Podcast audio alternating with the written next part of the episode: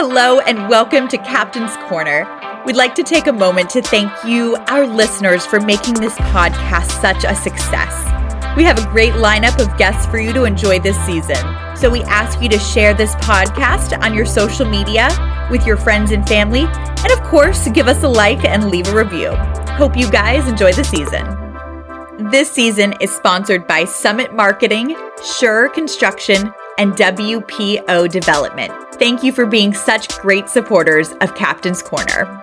Today on the podcast, we have pastor and author Dr. Stephen Elliott. Welcome to Captain's Corner. Captain Andy Miller coming to you from Tampa, Florida. And I am excited to have on today somebody who's had a great influence on me, but I just met him face to face over Zoom a few minutes ago. And that is Dr. Steve Elliott, who is the Director of Pastoral Ministries and Church Planning, de- degree programs at Kingswood University in New Brunswick, Canada. And he also serves as the superintendent for the Wesleyan Church across across I almost said across Tampa, across Canada. We are so glad to have you on the podcast. Welcome to Captain's Corner, Steve. Oh, thank you very much. I'm delighted to be here.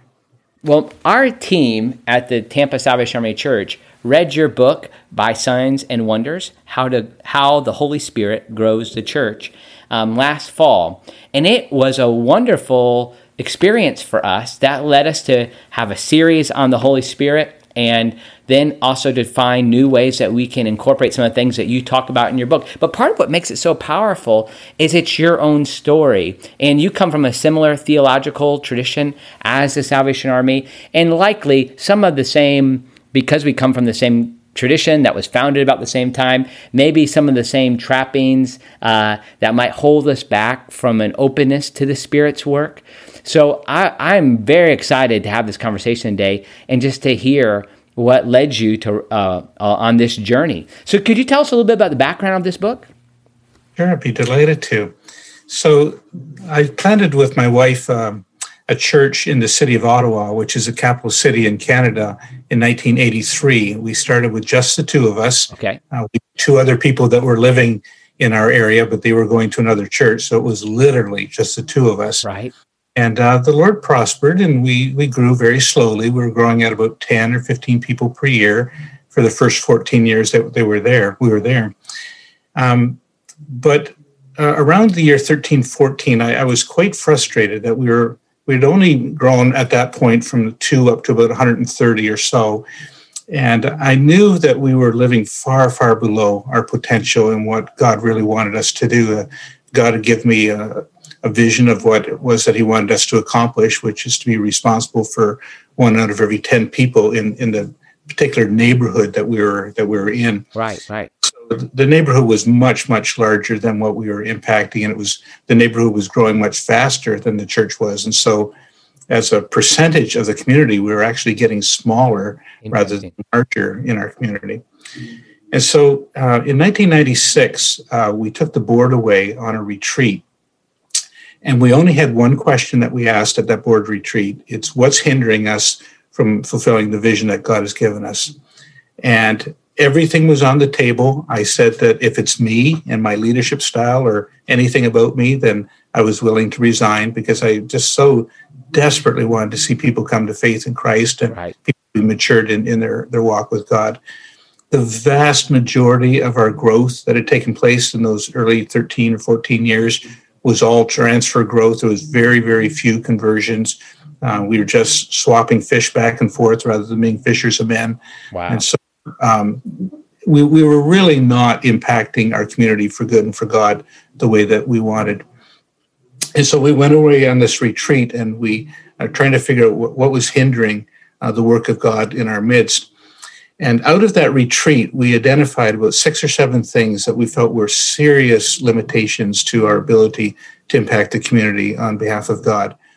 One of which was that our evangelism efforts was very, very meager. Um, mm. To say, um, to put the best spin on it possible, to say it was meager.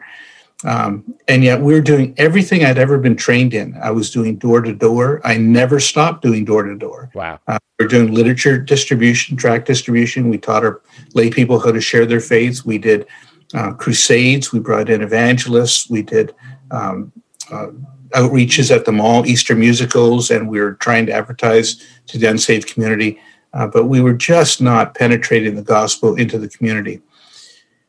And so, out of that uh, came uh, a real desire to understand why what we were experiencing was not in any shape or form resembling what we see in, in the New Testament. Right.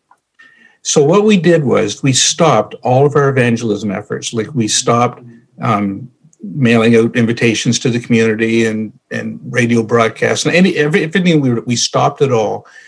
And I did a biblical study and I looked at every story in the New Testament where it said that somebody became a follower of Christ, mm-hmm.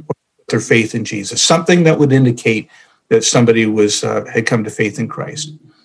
And out of that study, um, there were probably two or three things that I probably could have told you ahead of time. Right. Um, but there were two stunning things that absolutely floored me when I discovered it in the scripture. So if we think of it as a pyramid, I'll go from the bottom up. So one of the things that was a factor in the conversion stories is that the church was praying. Mm. Um, they were praying that God would open doors of opportunity. They were praying um, for that God would prosper the missions work of Paul and people of that nature. And so the church was a praying church, and I could have told you that. Uh, the second thing was that um, the Holy Spirit was working. He was giving gifts of evangelism to people. Um, he was opening doors of opportunity, which you know people were asking that the Spirit of God would do. And Jesus said, "Nobody comes to me unless the Father draws them." So the Holy Spirit was working. The third thing was that believers were usable and available. It's kind of like the Old Testament, "Here am I, send me" type of a thing. And yeah. so they were the type of people that God could use. And so I think I could have told you those even before I'd done my study. But the first thing that shocked me in my study was how prevalent miracles, signs, and wonders were in the conversion stories. Uh, at least, and this is the minimum, at least 50% of the conversion stories have a miracle that just took place either to the person or in plain view of the person. So the clearest example of that would be the raising of Lazarus. Right. Um, and we know the story. Lazarus has been dead. He's in the tomb. Jesus shows up on the scene. Uh, Jesus says, "Roll away the stone." They say, "Lord, he stinketh," and and you know the rest of the story. Jesus says, "Lazarus, come forth." He comes out of the tomb, and the very last verse in that story says, "And many put their faith in him." Yeah. Well, duh. You know, if I just saw a dead guy come back right. to life I put my faith in him as well. So I had no idea that miracle signs and wonders and the miraculous was so prevalent in the conversion stories. The fifth factor was that somebody articulated a clear presentation of the gospel message. And so, you know, we're getting down to not just having a spiritual conversation, but we're getting down to the essence of, a, of what it means to be a follower of Christ. So you have to bring up sin and repentance and confession and faith and surrender and the cross and the blood of Christ. Somebody articulated a very clear presentation of the gospel. Yeah. And I could have probably told you that one as well. But the sixth factor, the one that really blew me out of the water, was what was not present in these conversion stories. And that was lifestyle right. evangelism. Lifestyle and friendship evangelism only accounts for less than 1% of the conversion stories in the New Testament. Now, it is present. There's a few places where it's present. For instance, in Peter, where it says that if a, a saved wife has an unsaved husband, he can be won over without talk by the behavior of his wife. Right. And so it's not that it's a non factor, it's just that it's so infrequently mentioned as right. a contributing factor the truth of the matter is is that the vast majority of people who came to faith in Jesus did not even know the speaker. Wow.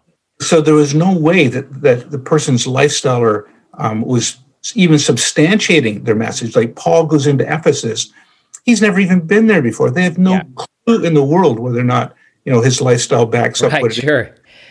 It's so interesting. Let me let me stop. Can I stop you for a second and j- jump back? I, I just want to highlight something that I think is really distinct is that when you're looking at those first 13 years of ministry and this community that's growing, I'm impressed that God gave you the wisdom to say, this isn't working. Because in, in our in, in the Salvation Army tradition, look, uh, if you added 10 people for 13 years, it's 130 people. You would just have one of the largest Salvation Army corps in a given division, probably the largest. You know, in the United States, I don't know this about Canada because we have a really strong work in Newfoundland that's like very substantial, almost like was one of the largest denominations in that. But um, it's certain I can speak about America. I think there are um, less than 10 congregations larger than 200 people on a Sunday morning.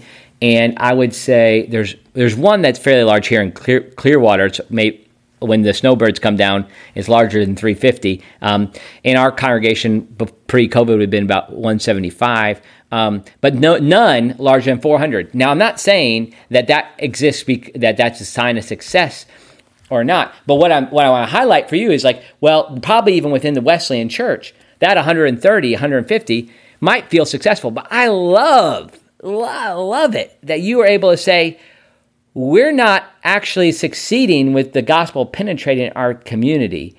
And I think that's a helpful place to start. It's kind of like an alcoholic saying, I have to admit I'm an alcoholic. I to admit we're not reaching the community. Do you want to comment on that before I go on? I want I want to get back to friendship evangelism in a second, but sure. I mean, you're absolutely right. I mean, church health, growth, and leadership. That's my area of expertise, and I know that the average size church, no matter what denomination, is running someplace around seventy-five to ninety yeah. of, of across all denominations in North America. And so, our church of 130 or so was considered by some to be a success, but it didn't feel that way. Wow. Um, because I knew that most of the people that were coming to us were coming from a Nazarene or a Free Methodist or sure. Brethren in Christ or Missionary Alliance. I mean, it was just a transfer of believers amongst uh, the denominations. It wasn't really seeing conversion growth. And so this holy dissatisfaction within me that we just were not seeing hardly anybody come to faith in Christ as, as a first time Christian um, really, really bothered me. And so as I began analyzing it, I discovered that what we were experiencing is the norm. Um, that the the dominant form of evangelism that's that's used in North America is lifestyle or friendship evangelism. Absolutely. You can hear people Barna. preach on it on a regular basis. I mean, people say, live your life. And then by doing that, somebody will come. But, but you show pretty clearly, like, it's not the biblical model. And even when it happens in real life, it doesn't work that well. It doesn't. It doesn't. The evidence is overwhelming mm. that it does not work very well. Uh, Barna says that 83% of Christians, the only form of evangelism they ever use is lifestyle evangelism or friendship evangelism, where they think that if they live some type of a good and godly life and they're nice to the neighbors and they don't kick somebody's cat and you know their coffee to their coworker, that somehow that that will open up an opportunity to share the gospel. It's just not true. It, I mean, it does happen a little tiny bit uh, in about 1% of the time, but um, the research is just overwhelming when you begin studying this thing. 1% of Christians share their faith annually. Wow. Annually. Uh, now, I'm not talking about like having a spiritual conversation. I'm not talking about, oh, I'll pray for you and you say that to your neighbor or something like that. I'm talking about getting down to the essentials of the gospel message. 1% actually share their faith in the course of the year. In an entire lifetime, only 5% of Christians ever lead somebody to the Lord. Mm. Now, imagine if that was true in the book of Acts, that only 1% of the people in the upper room shared their faith. Right, right. Or only 5% of them ever led somebody to the Lord. Right. Where would where would the, the Christian faith be so clearly, there was something radically different about how they were operating. Um, the, the persuasive factor in most of these conversion stories was the fact this that there's a God who can suspend all natural laws. Mm. Uh, these power encounters where God shows himself to be superior to their pagan beliefs or actually blows their worldview totally apart by what it is that he can do. And so we began leaning very slowly and very carefully because, like you, we're kind of Wesleyan theology and, and we, we, we know what all the implications of that. but as I continued to dis- uh, do my research, I discovered that we are the anomaly. Wow. John Wesley, yeah, in sure. his ministry, actively used miracle signs and wonders. And they were so common. Look, I had often wondered really, these thousands of people come to hear John Wesley preach? Was he that good of a preacher?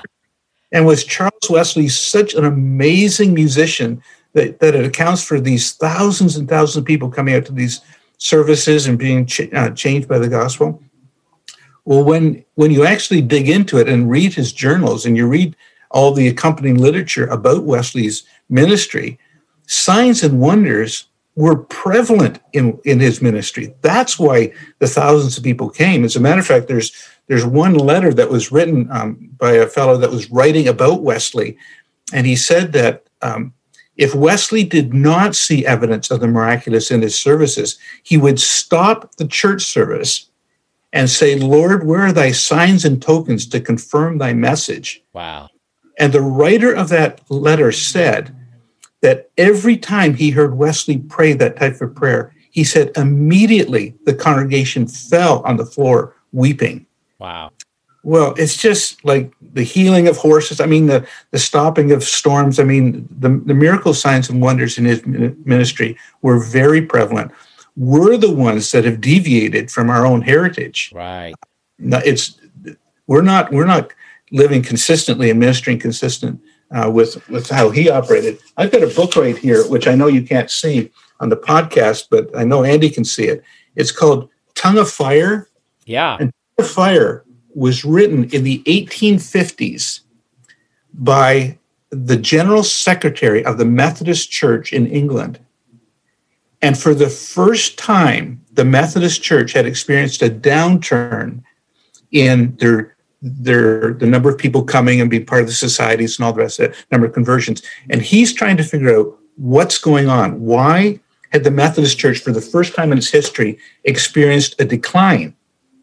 And his conclusion was is that the Methodist Church had stopped putting an emphasis on the personal work of the Holy Spirit.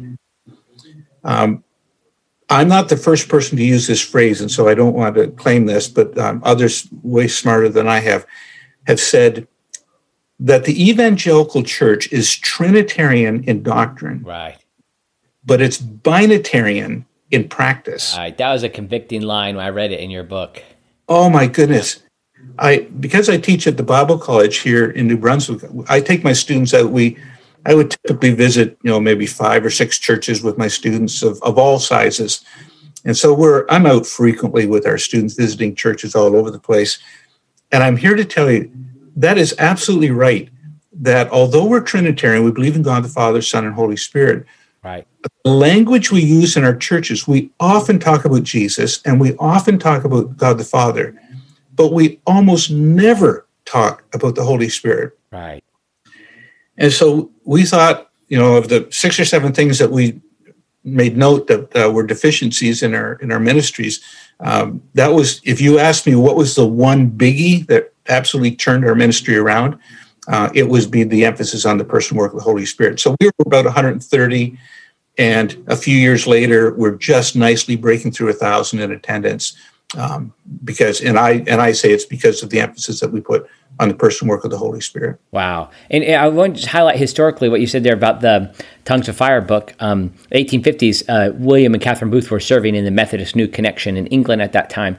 And this, unless anybody think like, oh, this isn't the Salvation Army way. Well, it's probably just not the Salvation Army way from the Salvation Army that you've experienced in your life. Um, in, in the early army, um, you'll, you'll read of, uh, of they often call it half nights of prayer or whole nights of prayer. And they they didn't have the same terms that we would use to describe them since the charismatic renewal but very physical outward expressions of, of healings of people ecstatically expressing things of of conviction of sin. Um, a lot of i mean just a, this was a part of our heritage as well, kind of recognizing that um, and the role of the spirit. I, lo- I love that emphasis that you have, like saying that, even just saying it like binitarian in practice. Boy, that was something that we just had to wrestle with. And like, how much room in a, even our program, in our programming, are we leaving for the spirit. So, so that's what you found. Like you were able to say it was it was this, this friendship evangelism isn't working. But what happens in Scripture is it's this the role and the work of the Spirit coming in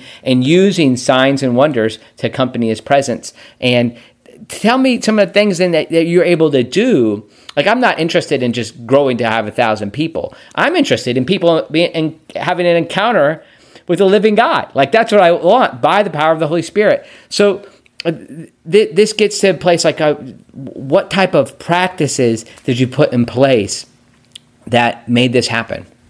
Thank you for asking. That's a great question.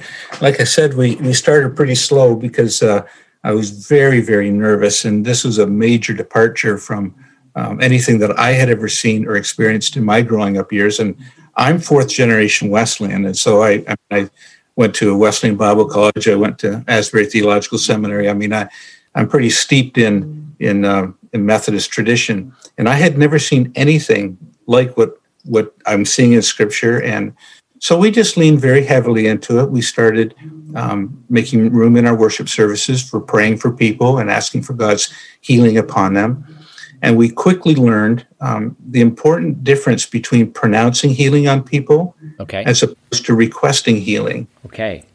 And that's it's one of the one of the places I feel pretty strongly about is that we're not here to tell God what to do, but He does say to present your requests unto God. Yes. Um, and so we we would pray and anoint people with oil. We trained our altar workers um, to, how to do it appropriately, and so we would start carving out time in our worship services uh, for um, inviting people if they had physical ailments to come forward, and we're going to pray for you.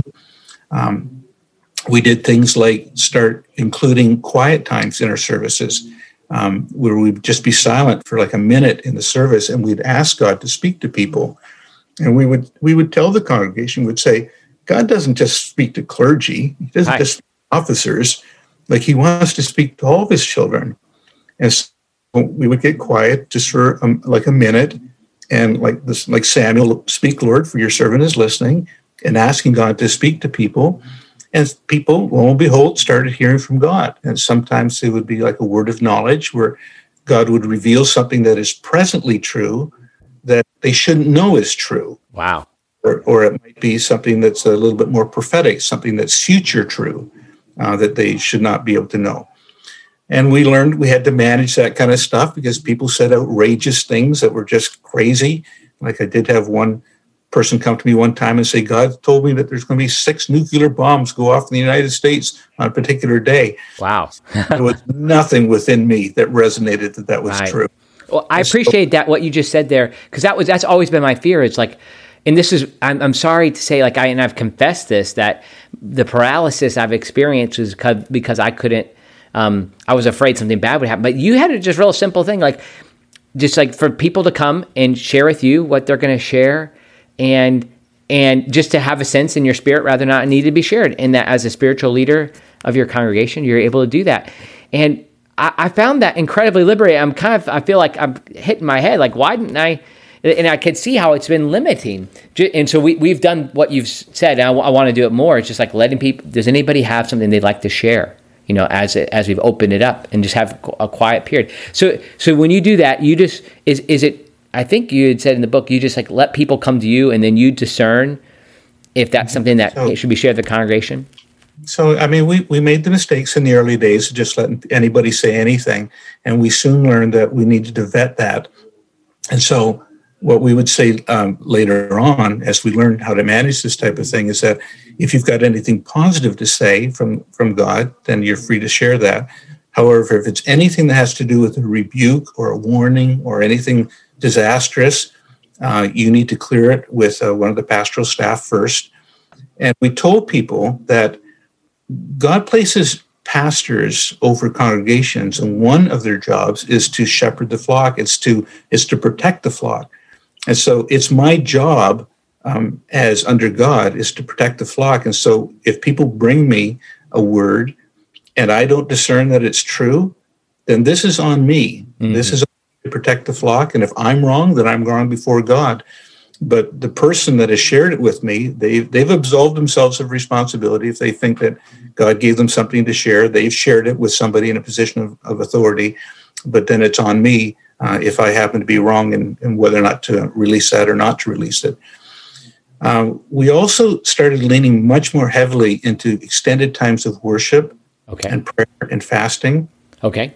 Um, one of my very dear friends who hears incredibly accurate from God, like eerie accurately from God. Like God gives him specific names, places, and situations that he couldn't possibly know. I've known this guy for years and I know he's not a fraud. Um, I said to him one day, I said, How do you hear so accurately from God? Yeah. And he said, God speaks to me in my times of worship, my, my personal times of worship. When I'm adoring on God and worshiping Him, thanking Him, and praising Him. And it was one of those times that I heard something and it just resonated true that mm. you know, there's reasons why Jesus went alone up into the mountains, mm. alone to pray. Now, it's in those times of, of private communion with communion with God that God speaks to people. And so uh, we started having extended evenings, either a Wednesday night or a Saturday night, no preaching, uh, but we might be an hour and a half, we might be two hours of just quietly listening for, to God, um, quiet worship, uh, reading scripture, um, sharing words of testimony, just things that would adore on God mm. and be, and we'd be quiet before Him. We passed out a ton of literature on the great revivals of the past, so that especially our leaders would know whether or not what we're starting to pursue is this consistent with how God has worked in the past and if you read anything of the Finneys and Jonathan Edwards and their stories, this is how revival came. Mm. now there there are exceptions, um, but but the majority of times when you look at the Welsh revivals and uh, what happened with the Wesleys and the, the uh, Great Awakening up the East Coast, these times are all almost always marked by God working miraculously with healings and um, visions and dreams and words of knowledge and all that that type of thing. So we made sure that as best that we could, what we were trying to pursue is seriously grounded in scripture and seriously grounded in what how God has historically worked, and we're not just going off in some wild tangent. And we, and as I said, we had to rein in a ton of stuff. You know, I had to be a leader, and I had to say no on all kinds of stuff. Yeah. For, for, as a, as a small example, I'm not a flag waver. okay. I'm a pretty quiet individual, and I find flag waving actually distracting to my worship. Okay. And we had some flag wavers in the church, and they wanted to wave flags around the front of the church. And I found it tremendously distracting to worship. So I had to tell them, I said, You're welcome to wave flags, but you got to do it in the back That's corner. Right. Yeah. you can't be doing it up front because there's just way too many people that find it distracting. And, you know, I wasn't very popular. They, they wanted to express their, their worship to God in that way. But um, as a shepherd of the flock, I've got to look out for the whole flock. That's right. and you're a part of that flock too. Yeah. I am. This episode of Captain's Corner is sponsored by the Bed and Bread Club. The Salvation Army Bed and Bread Club helps provide food for those who are hungry and shelter for those with nowhere else to turn. You can join for as little as $10 each month your reoccurring gifts will pair with those who are current members to ensure that the Bed and Bread Club can continue to be a sustainable solution to hunger and homelessness in our community. Interested? Contact the Salvation Army of Tampa at 813 226 0055 to sign up. Be a part of something greater. Join the Bed and Bread Club today. And our thanks to Summit Marketing for helping us put this plan together. God bless you the, the whole desire that led to do this was to reach more people for Christ, particularly those who were not Christians, and not, not just like jumping in denomination when they come into the neighborhood, providing for the broad pan Wesleyan community. Like that's you wanted to. So is that what happened? Like did new people come to Christ? Is that how you got I'm, to the thousand? I'm really glad you're asking that, and the answer is an absolute yes. The vast majority of new people that joined us after 1997, when we started emphasizing the person work of the Holy Spirit, the vast majority were unchurched people. Mm. One of the ways that God manifests himself, and I think all of our hearers that, that are listening to this podcast would, can identify with this. We've all been in church services at times where we have that sense of awe at the presence of God. Yeah. Palatable sense that the presence of God is here where you don't even hardly want to move out of fear that you're going to do something to disturb what the Spirit of God is doing in that time, in that place. Yes. That would be the primary way that God manifests himself in our church after 1997. Okay. It's this holy sense of the presence of God. We got worse at advertising, but more people started coming to us because they felt drawn to the church in unmistakable and unusual ways. Our church is located right on the highway, directly across the street from where the Ottawa Senators play hockey. Okay. Like we're a vi- very visible church uh, in the area. And people would tell me, they would, I would be at the front door greeting as people came to church, and people would say, um, I don't know why I'm here today. Interesting. Driving by on the highway, and I just felt like I need to go to church. Wow. Now, that's not because we had good signage. Right. In fact, signage was really bad. Huh. but it was this drawing influence of the Holy Spirit.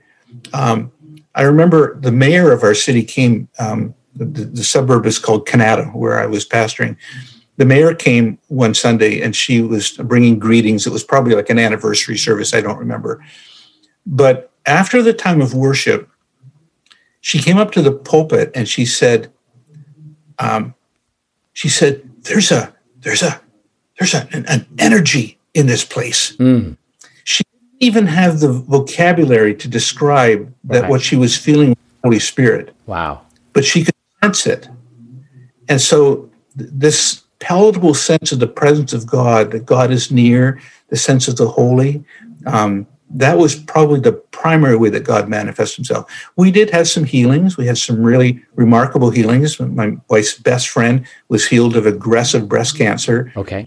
uh, and we've got you know the documentation we had the you know the x-rays beforehand and afterwards that showed that she had very aggressive breast cancer and then then it was totally gone and so there was some of that kind of stuff there was some healings of uh, some problems with people's hands and you know different things of that nature um, lots of words of knowledge um, some prophetic type things um, saw some exorcism saw some people being delivered from demonic uh, presence um, but that sense of the holy presence of God would be the primary way that God showed up in our midst. Wow. And, and the persuasive influence of it is just, it pales anything that we do on our own uh, in comparison. You know, I, I am not interested in, in growing a church with balloons and smoke, dry ice smoke machines and clever excellence and, you know, that kind of stuff. Although I'm not against it Right. Right. it just can't be a substitute for the Holy Spirit. Amen.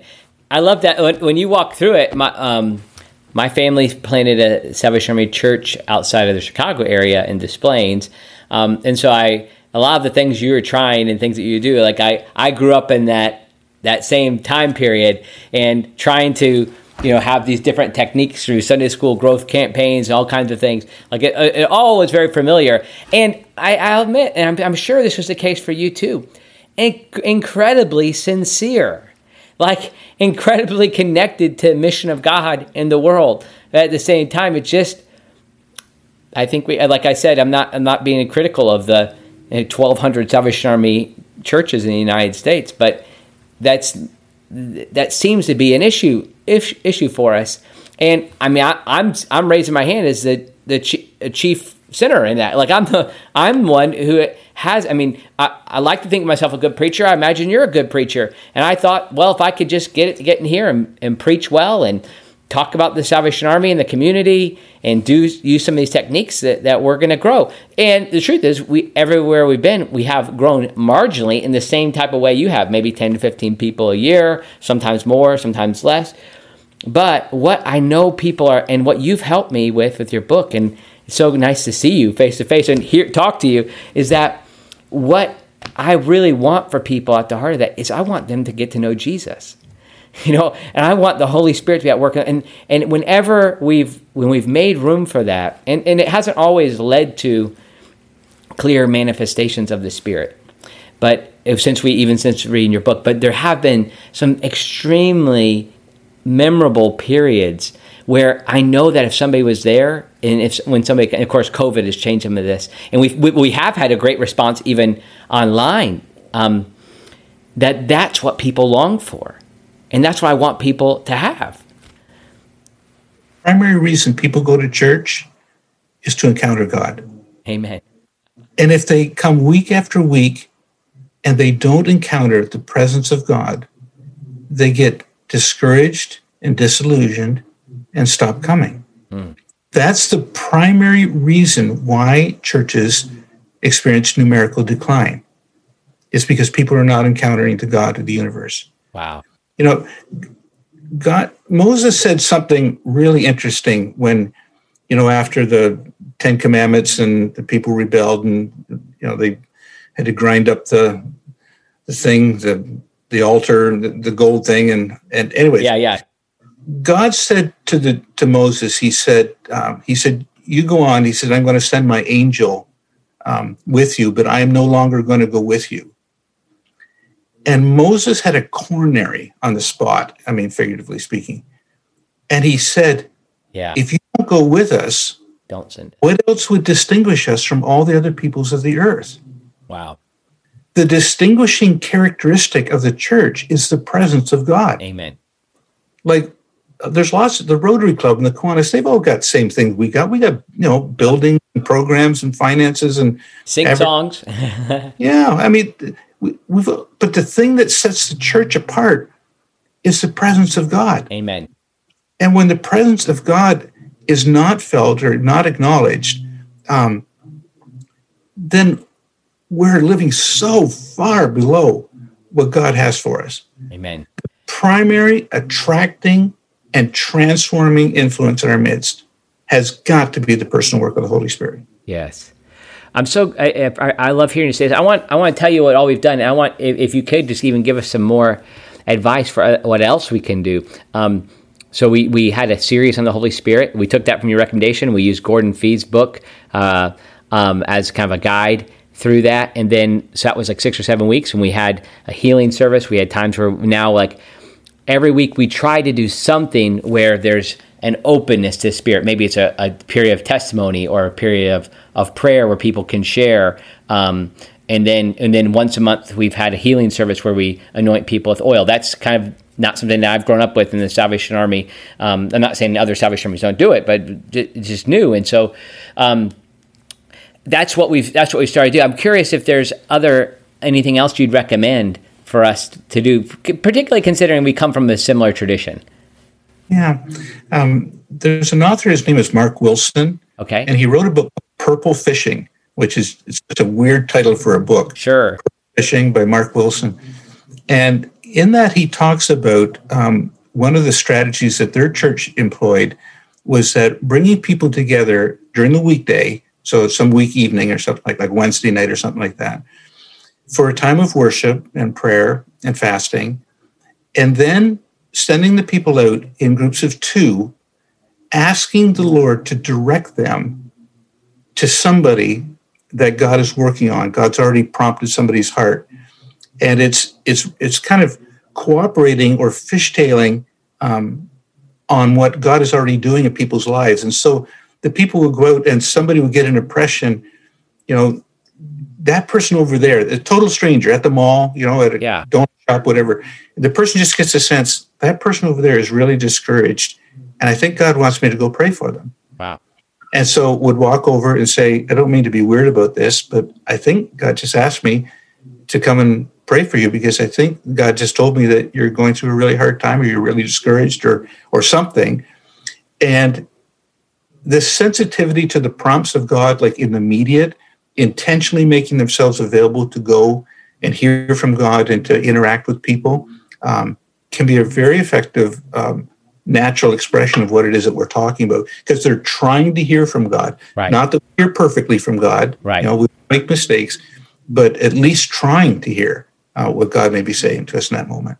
Yeah. Oh, that's great. Now, uh, also, we, we, we tried to re educate ourselves from Scripture about the nature of speaking in tongues, and we've we have a we have a tradition, an ecclesial tradition that doesn't use that, and um, Well, and there was like in the 1980s, like a charismatic renewal that um, had some abuses, that, and the Salvation Army took stands against that. Um, and probably some wrongly, probably uh, probably did, did, it in wrong ways, probably in some correct ways. Uh, at times, I was I was just a boy, so I don't really remember what was going on in that period. But so we tried to do some teaching on that, and I've expressed like if somebody has uh, something that to share in a tongue, like we, and if there there should be a terp- interpreter as well, um, we're open to that. And it hasn't happened yet. I don't know if it's just we're so we're kind of like emotionally blocked from that happening, but we're trying to demonstrate an openness to this since this is a spiritual gift. Yeah. So uh, let me answer that not as an official of the Wesleyan Church. I'm just going to talk as as a child of God to another child of God. I'm listening. Yeah. Um, I actually agree with the Wesleyan position on speaking in tongues and, and discouraging it in the public worship services. Um, and the Apostle Paul says much the same in, in yeah. Corinthians. Talks about I'd rather speak, you know, ten intelligible words than a bunch of words that nobody understands. But my primary difficulty with speaking in tongues is that, and I've grown up hearing tongue speaking since the 70s when I was a teenager and uh, the charismatic movement. The vast majority of times when I hear people speaking in tongues and it's interpreted, the interpretation goes something like this I, the everlasting God, love you with an everlasting love, and I'm about to do a new thing in your midst, or something like that, right? The problem with that is that 1 Corinthians 14 1 says clearly that speaking in tongues is not God speaking to people, it's people speaking to God. Right, right. And so when you actually analyze both the, the day of Pentecost, you know, we hear men declaring the praises of God. Mm. Uh, is this a form of evangelism or were they overhearing people extolling the virtues of God? God, you are holy. God, you are just. God, you are merciful. God, you are eternal. Um, and in that First Corinthians 14 passage as well, it talks about later on that when the interpretation is given, that these are words of, of thanksgiving and praise to God. Mm. So I think one of the hesitancies in a lot of evangelical churches about tongue speaking is that it has been misused. It's been used to deliver messages from God that are not verifiable. Mm. But if tongue speaking is speaking to God, words of adoration, worship, and praise, and there's an interpretation, then it can be evaluated.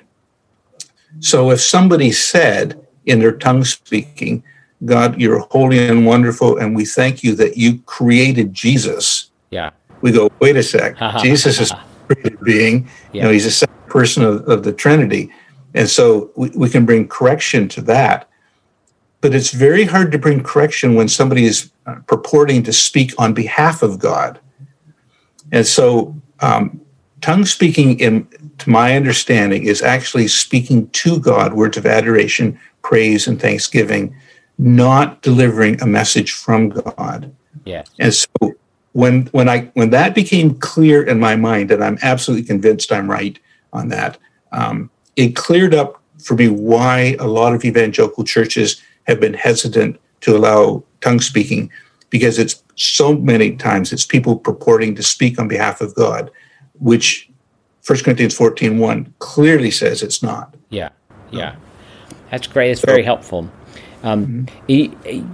I didn't know this until I emailed you, um, and it's fairly out of the blue. I'd be curious to. Um, you, have uh, the book has had some been effective, and God's using it, but you've developed some of the resources to go with it. Could you tell us about that, and maybe um, tell people where they can get the book and that kind of thing? I would I would love for this have a wider impact because it certainly has impacted my life and leadership. Sure. Well, it's available on Amazon, but uh, the publisher is actually an American publisher. It's Seedbed Publishing, which is near Nashville.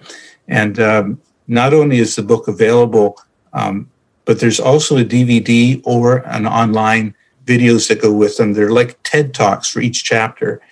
And so what a lot of churches have done is they they they buy some books for a small group study or for the leadership team, and they also get the DVDs or the online videos. And the each each um, each chapter of the of the videos sets up what's coming in the next chapter of the book And in addition, it's not just highlighting it. There's a whole bunch of additional materials and some interviews that are in the in the videos as well of some pastors and churches that have leaned more heavily into the person work of the Holy Spirit. Um, I, i've known Baptist churches that are that are cessationists that don't believe that there's anything miraculous that's happened since the time of the apostles.